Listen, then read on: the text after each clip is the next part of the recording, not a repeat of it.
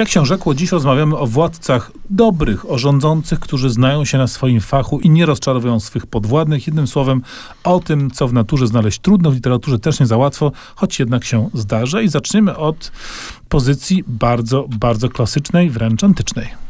Tak, żywoty równoległe Plutarcha. E, On żywotów równoległych podwójnych e, popełnił za swojego życia 23, 22 przetrwały do naszych e, czasów i możemy je sobie dziś czytać. Nie opowiem o konkretnej książce, którą mam w ręce. Chciałem zwrócić Państwa uwagę na to, że starożytność to był czas, w którym, no właśnie, o władcach i o mężach stanu pisało się dobrze. To były takie przypowieści, które miały cenić cnoty rządzących, ale też stanowić jakiś tam model dla przyszłych włodarzy. A to nie było świata. dlatego, że po prostu ci, którzy pisali, byli ściśle monetarnie, że tak powiem, zależni od władców?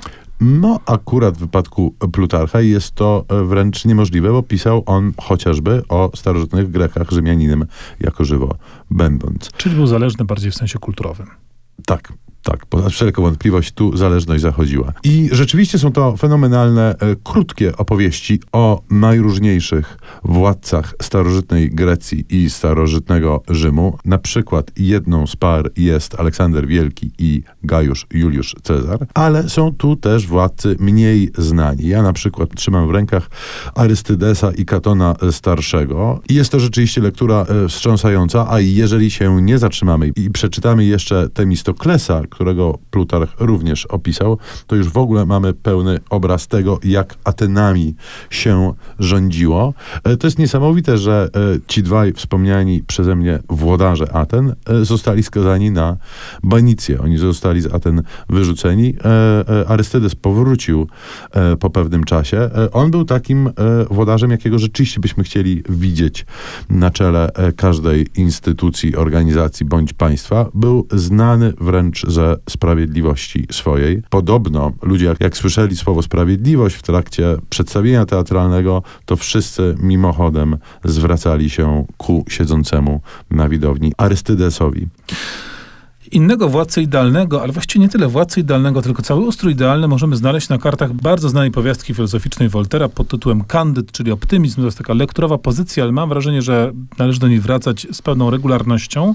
I kiedy sięgniemy do niej i spojrzymy do, do rozdziału o numerze 18 pod tytułem Co ujrzeli w krainie Eldorado, przenosimy się od razu do tego etapu podróży Kandyda, który wtedy już mm, przemierzał świat w towarzystwie Kakambo, kiedy to nasi dwaj bohaterowie trafiają właśnie do Eldorado i tam spotykają ten ustrój i państwo idealne i rozmawiają z władcą, z królem tego, e, tego miejsca.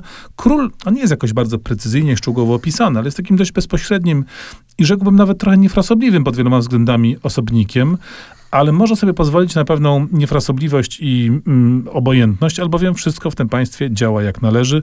Kiedy nasi bohaterowie pytają o sądy, ten się dziwi, jakie sądy? Nie mamy takiego, takiego czegoś, kiedy pytają o więzienia, również rozkłada ręce.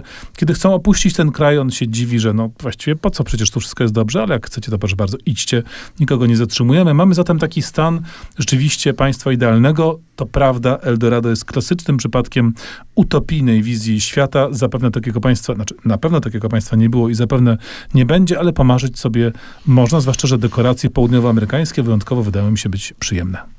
I takich krajów chcemy, i takich królów chcemy, takich i takiego, który zaraz zaśpiewa. B.B. King.